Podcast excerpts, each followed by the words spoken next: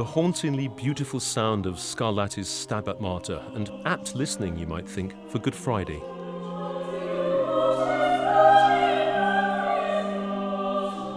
The Stabat Mater Dolorosa translates as the sorrowful mother standing, a poignant reference to Mary, the mother of Jesus, at the foot of the cross, as she faces the anguish of watching her son edging painfully closer towards his death. Scarlatti is one of at least 10 composers who've set this 13th century Latin text to music.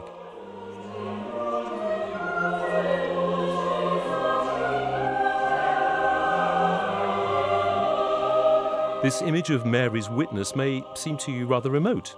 Yet with me today is another mother who brings the Holy Week reflections on suffering and faith right into the centre of our 21st century lives. My name's Mark Dowd, and in this special Good Friday edition of Things Unseen, I'm joined by Diane Foley, the mother of James Foley, who was brutally killed by the forces of Islamic State in August 2014.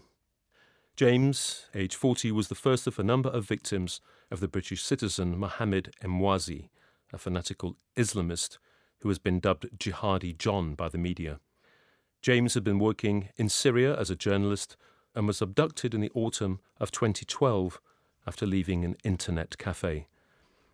Diane, first of all, what kind of a person was James? What motivated him as a journalist and as a human being? Well, Jim was a very easygoing young man. He loved life. He was a joyful, optimistic person and rather humble. He loved to laugh at himself. So, therefore, he made friends very easily. Jim had many, many friends all over the world and colleagues. I think Jim was very naturally a good person, if you will. He grew up in the Catholic faith. Jim was not particularly religious as he grew up, but as he grew older, I think he became a more and more compassionate and caring person. He went to the Middle East, to various countries, to work as a journalist, but following the Iraq War of 2003, you as a mother must have had certain apprehensions about things that might possibly go wrong.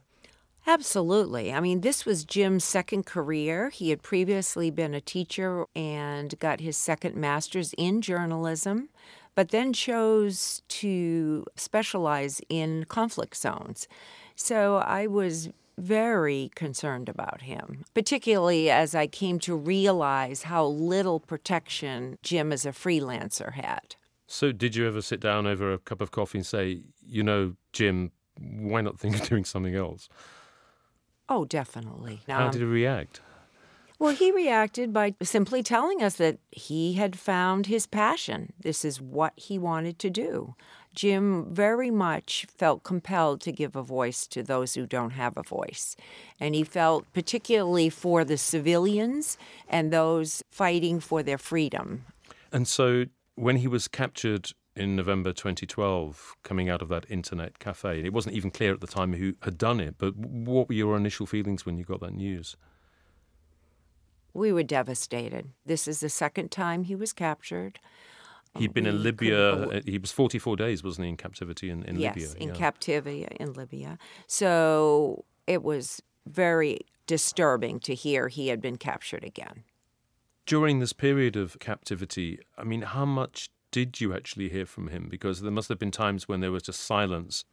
We never heard from Jim Directly. once he was captured, Mark. Mm. Never again. The last time I heard from him was one week before he was captured. I received a phone call at work while I was at work, but we never heard his voice again.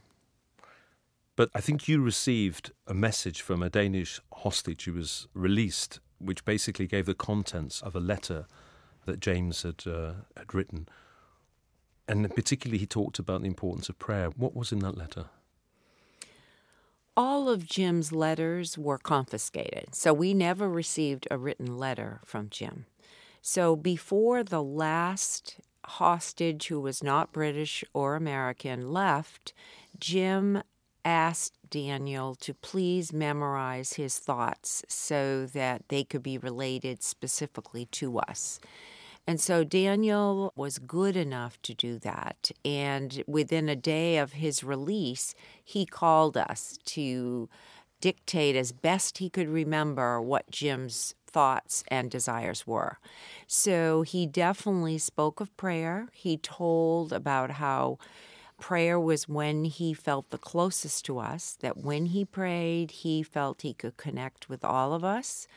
He also spoke about the wonderful family memories that kept his hope and joy alive. And he spoke about every single person in our family by name. It was a very beautiful remembrance of Jim. I think he's on record of saying that when he was in captivity, he prayed the rosary and he knew it was the prayer to Mary, the Mother of God, that his grandmother and also his mother, you, Diane, would have been praying as well. That's an extraordinary, powerful thing to reflect on, isn't it? It is. I really felt when I prayed, that's when I felt the closest to Jim, without a doubt. And the freed hostages said that Jim said the same thing, that when he prayed, he also felt very close to his family.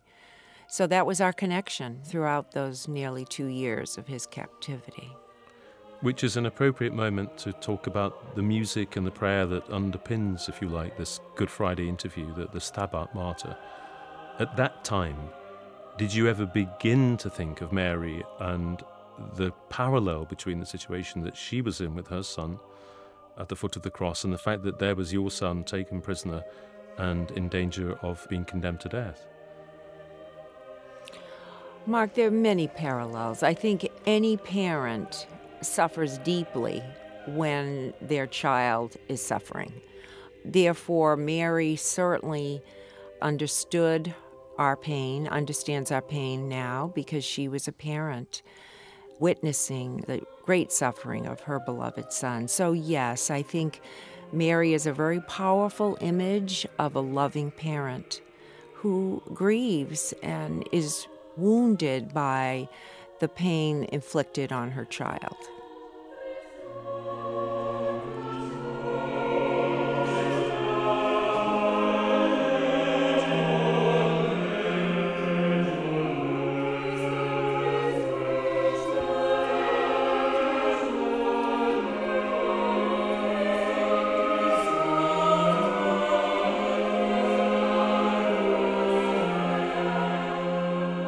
Suppose the difference is that Mary was physically there, however painful that must have been, and the frustration for you was this, this separation, this distance, and as you've said, the fact that you'd not spoken to James since he disappeared. Well, it was easier in the sense that I wasn't witnessing the brutality to our son Jim, but harder that I didn't get to hold him and be there with him, you know, so. They're both difficult. But it must have been terrible, even worse, to actually witness such cruelty to someone you love. You and your family did try very hard to get James freed, I think on a number of occasions, but to no avail. Was there during that period ever a real kind of low point where you just were pushed to the limits? There were many low points, Mark. It's a journey I don't wish on anybody. It's very hard when a parent, any parent, has their child kidnapped. They don't know where they are, they don't know if they're alive or not, they don't know if they're suffering or not. So there's a certain terror to it all. And the fact that it continued made it an ongoing, harrowing experience that again, I don't wish on anybody. Any parent who's experienced it knows what I'm talking about, you know, the unexpected quality of it and the things you imagined and you hope for. It's a very difficult journey. And yet, of course, he'd been in captivity once before and he'd been freed. I suppose human beings look for anything for a, ray of light in these situations. Was there a part of you thinking, well, he got out of it once?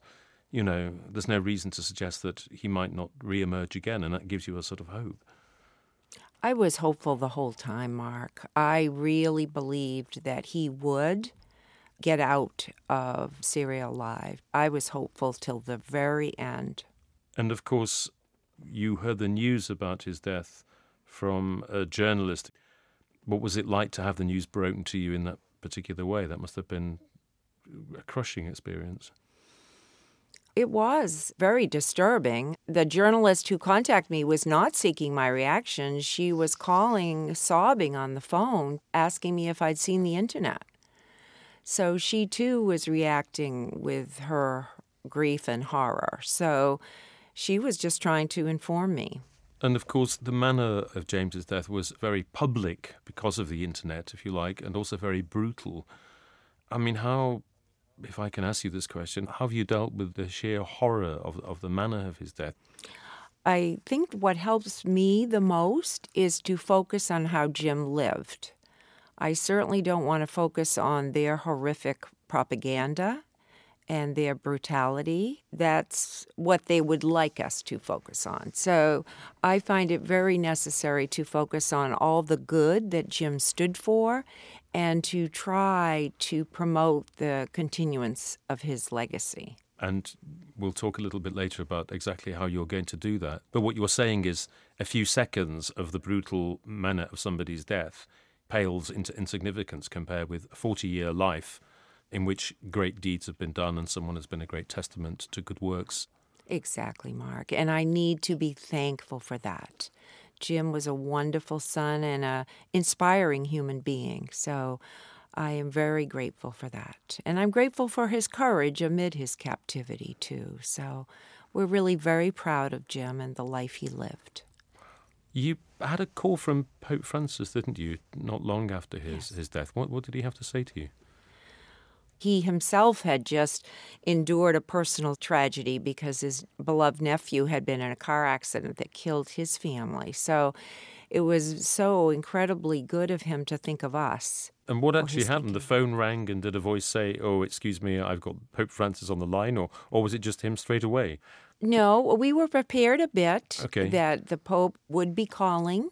We did not know when it would be, but then his people called to make sure we were home, and then he came on the line. And initially, we had an interpreter, but since many in our family understand and speak Spanish, then he changed into speaking Spanish, which was lovely because we could speak more directly with him.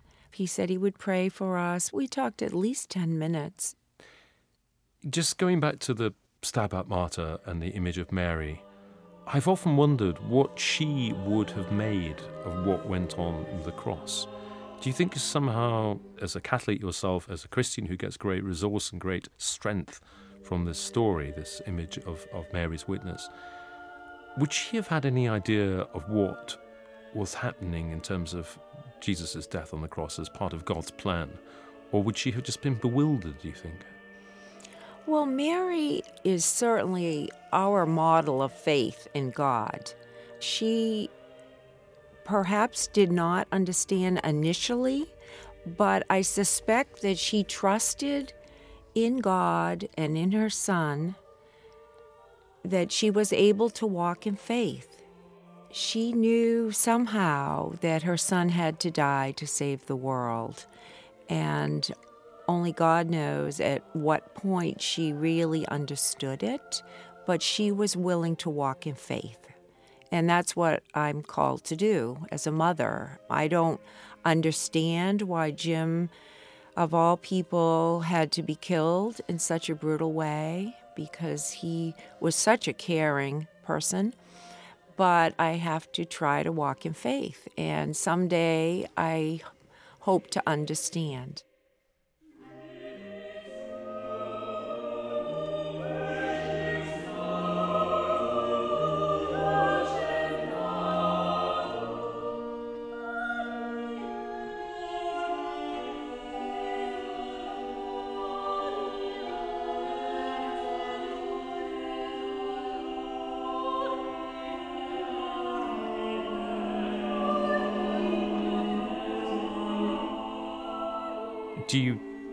Ever feel a sense of anger with God for letting this happen? Is there a sort of, you know, why me? Why us?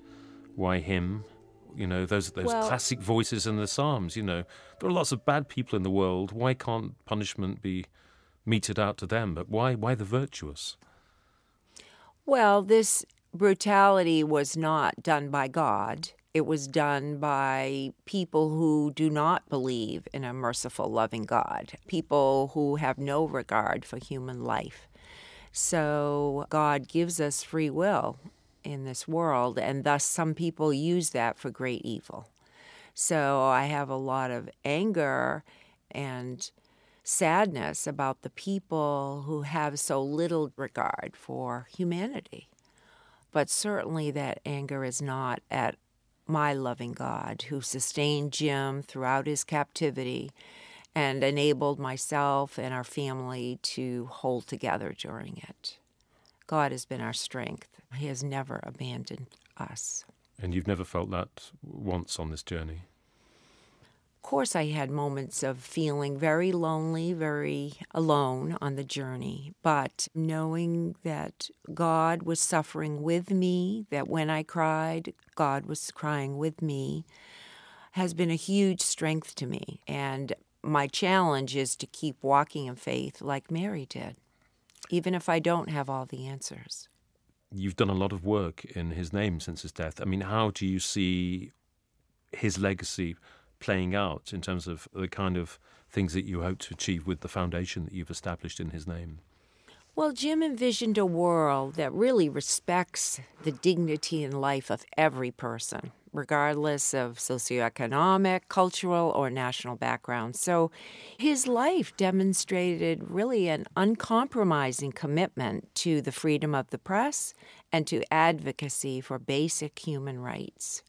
So the foundation strives to make his vision a reality through the commitment to any American hostages, their families, you know, to freelance journalists and to disadvantaged children. Those are the three areas we've chosen that Jim was passionate about.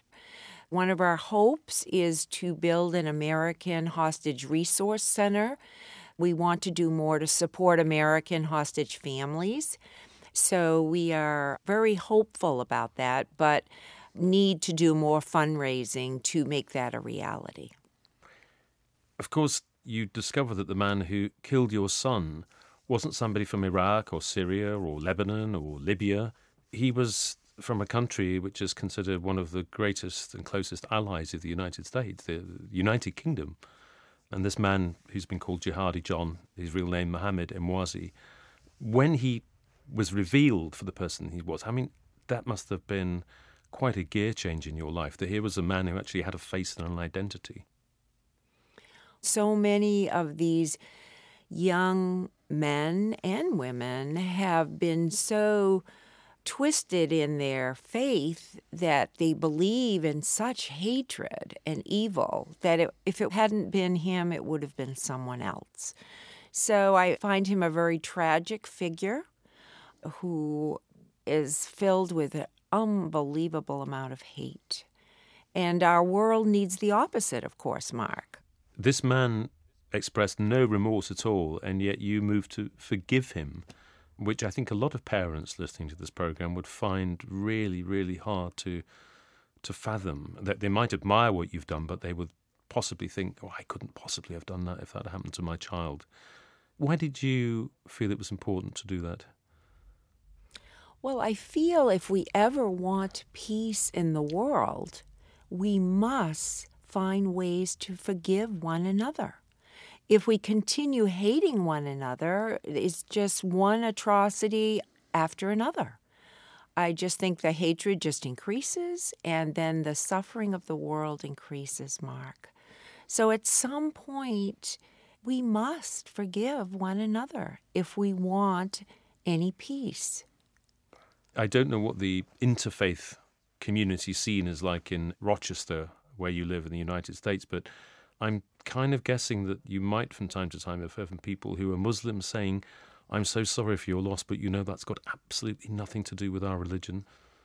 Have you had and such I think messages? That's true. As a matter of fact, there's a beautiful group of Muslims in our area who, the night after Jim was killed, had a beautiful candlelight service for peace and they prayed for Jim's soul. So I really feel that people of all faiths who truly believe in God recognize the need for forgiveness and mercy as the only path to peace. So we need to find ways to talk to one another and come to understand one another.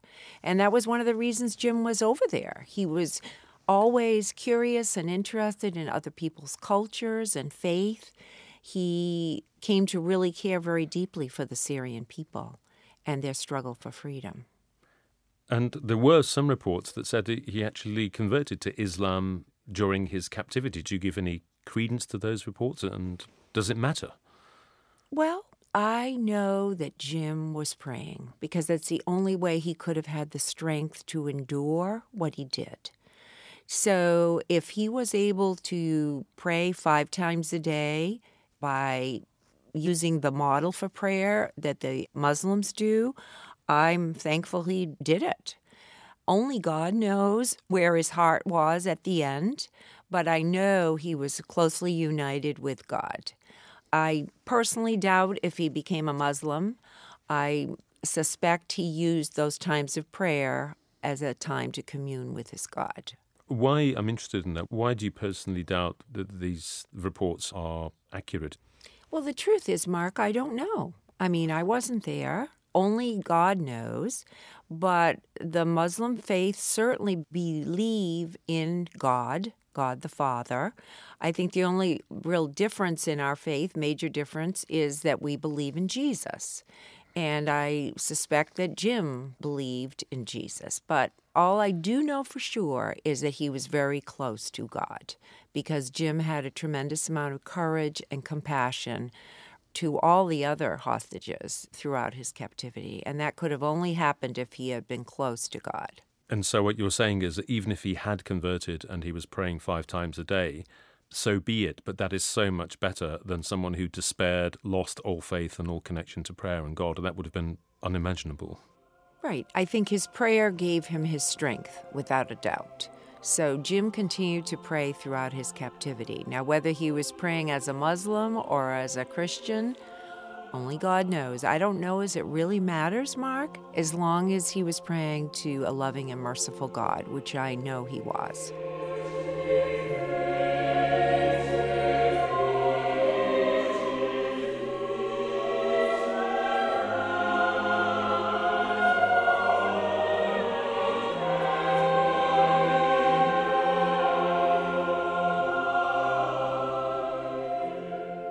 Diane, Stations of the Cross, a very important Catholic ritual.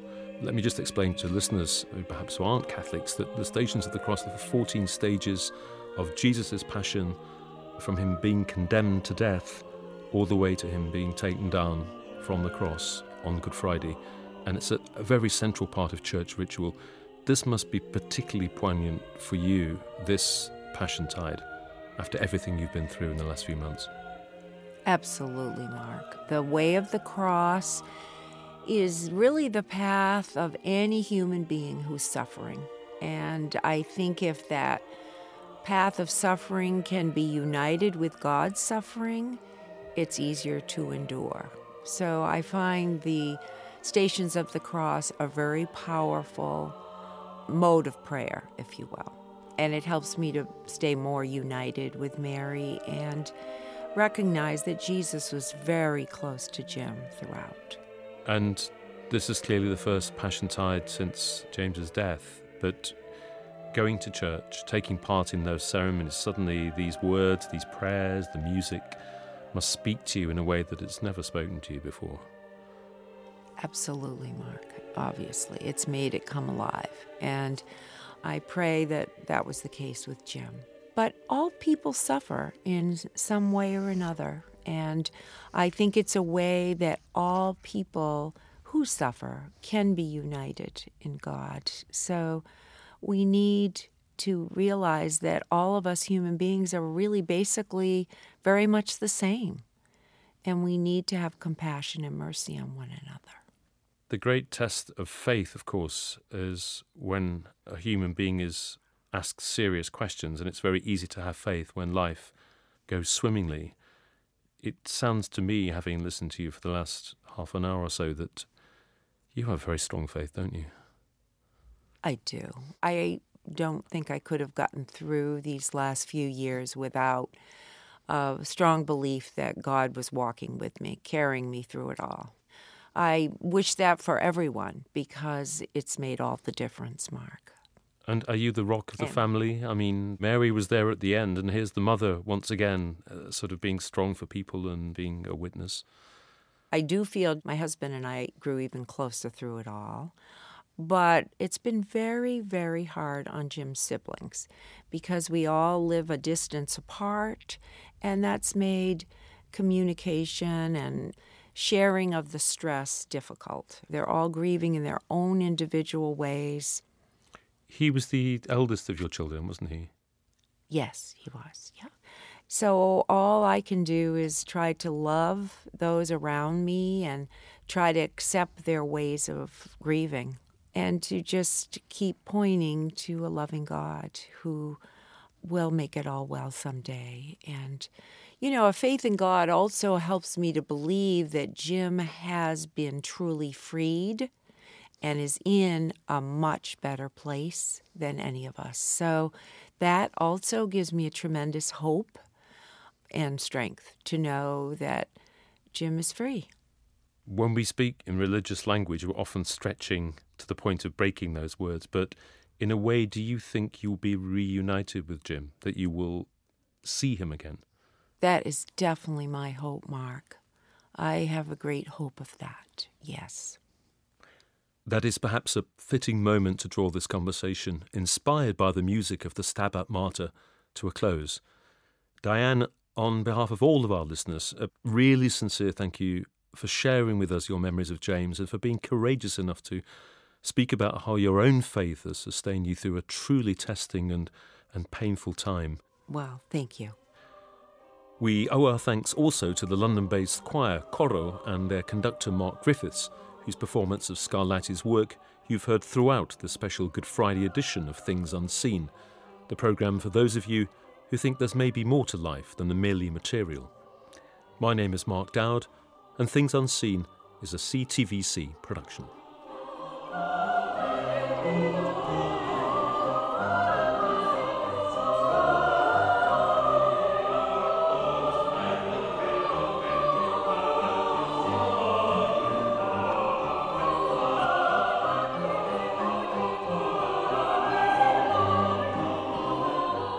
And you can hear this programme again and find other editions of Things Unseen at www.thingsunseen.co.uk.